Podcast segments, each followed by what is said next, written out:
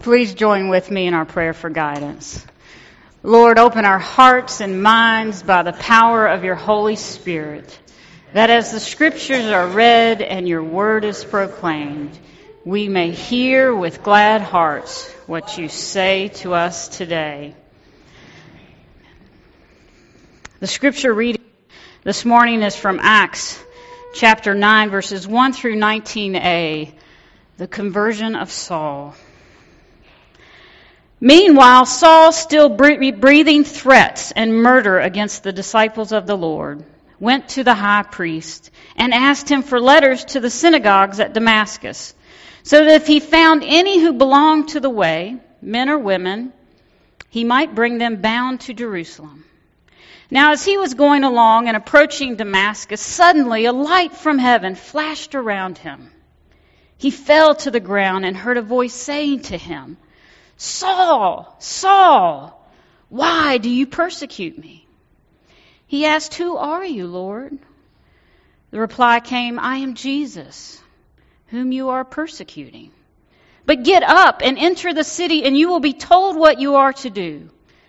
The men who were traveling with him stood speechless because they heard the voice but saw no one. Saul got up from the ground and through his though his eyes were open he could see nothing.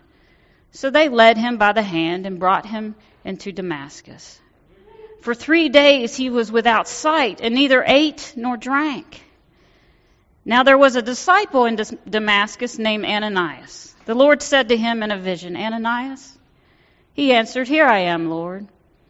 The Lord said to him, Get up and go to the street called Straight, and at the house of Judas look for a man of Tarsus named Saul. At this moment he is praying, and he has seen in a vision a man named Ananias come in and lay hands on him so that he might regain his sight. But Ananias answered, Lord, I have heard from many about this man how much evil he has done to your saints in Jerusalem. And here he has authority from the chief priest to bind all who invoke your name. But the Lord said to him, Go, for he is an instrument whom I have chosen to bring my name before Gentiles and kings and before the people of Israel.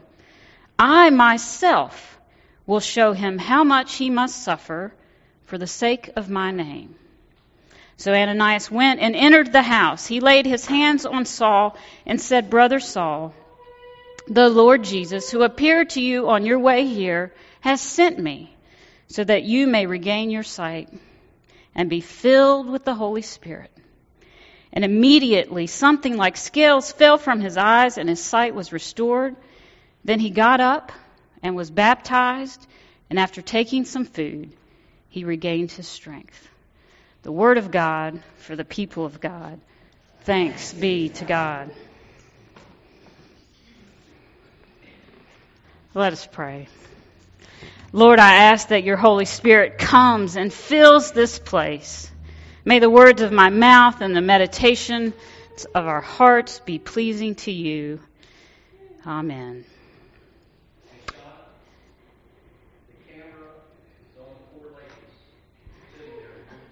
That's right.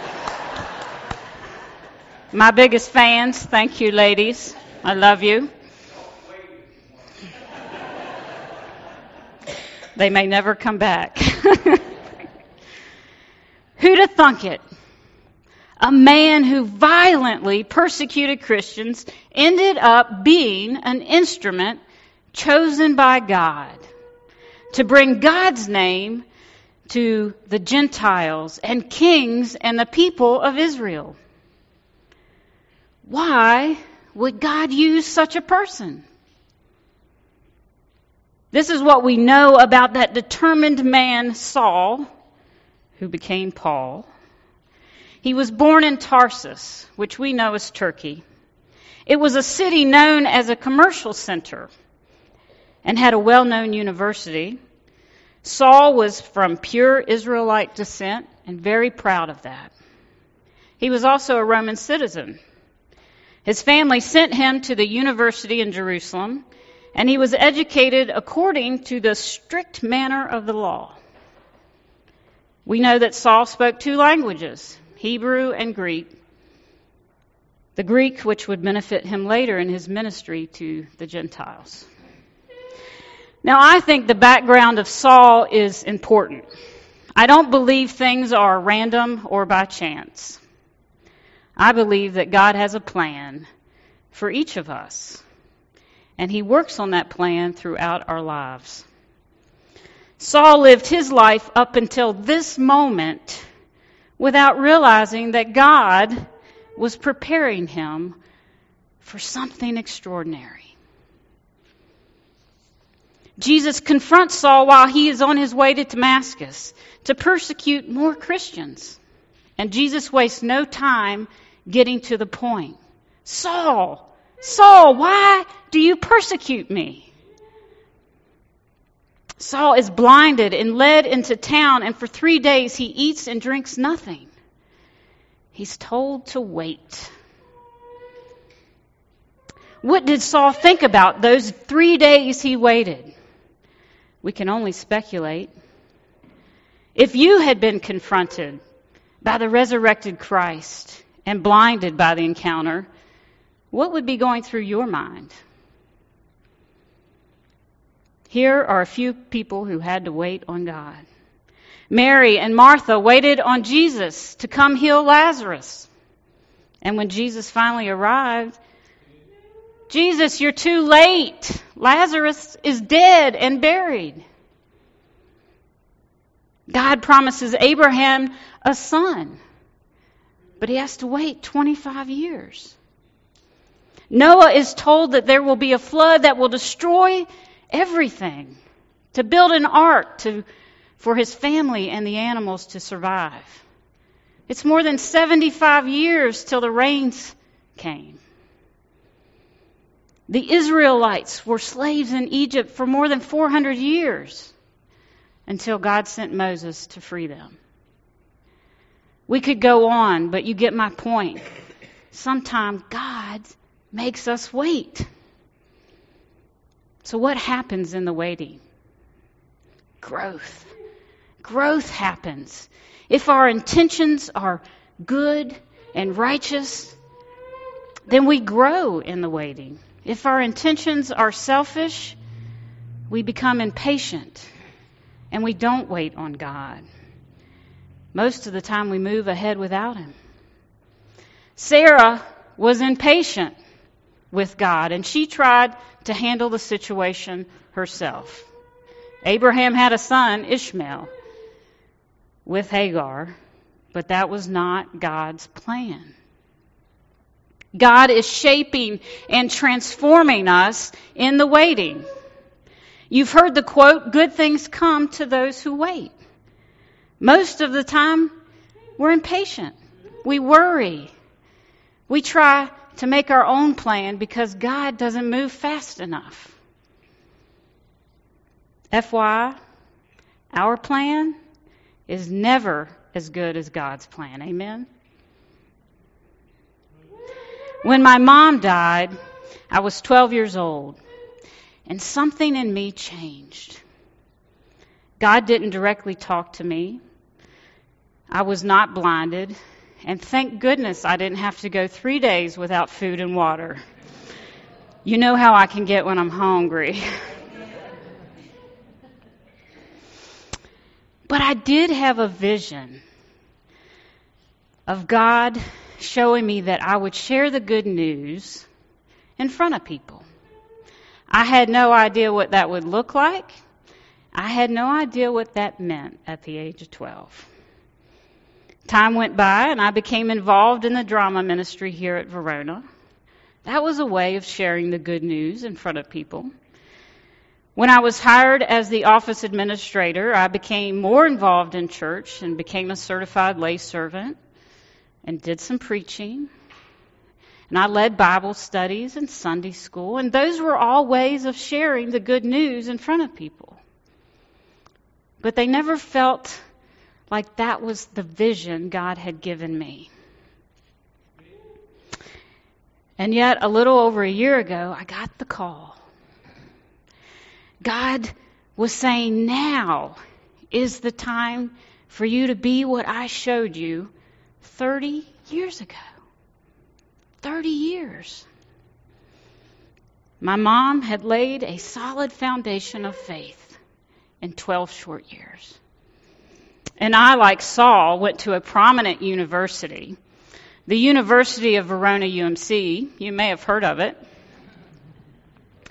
This is where I learned more about Jesus.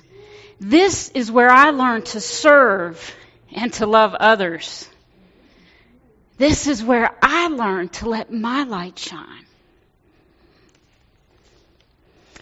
Bear with me for just a moment as I go back in time. My parents joined Verona UMC in the late 60s under Reverend Tom Kaufman. this was before I was born. I worked with Reverend Kaufman's wife, Nancy, at Blue Ridge Community College for two years, and they were very close to Betty Reeves, who Tom Kaufman hired back in the late 60s, and she worked here for about 30 years. And Betty was losing her battle with cancer. And Nancy said to me one day, Shauna, the church is going to need someone, and you'd be perfect. And I politely responded, I can't do Betty's job. She had a conversation with Reverend David Birch, and well, we know what happened. I was hired here and worked almost 15 years as the office administrator. A few months after I was working here, I came across a box of pictures, and I came across a picture that I had never seen before. If you would go to that slide. Who'd have thunk it that this shy little tomboy sitting in the church office 38 years ago, thereabouts, would work in that same office for 15 years. That's Betty standing behind me doing her job. I'm assuming my mom was probably making apple dumplings, um, and that's why I was there. Seems like God was working on a plan for me a long time ago. Of course, this little tomboy has gone through many transformations. Next slide, please.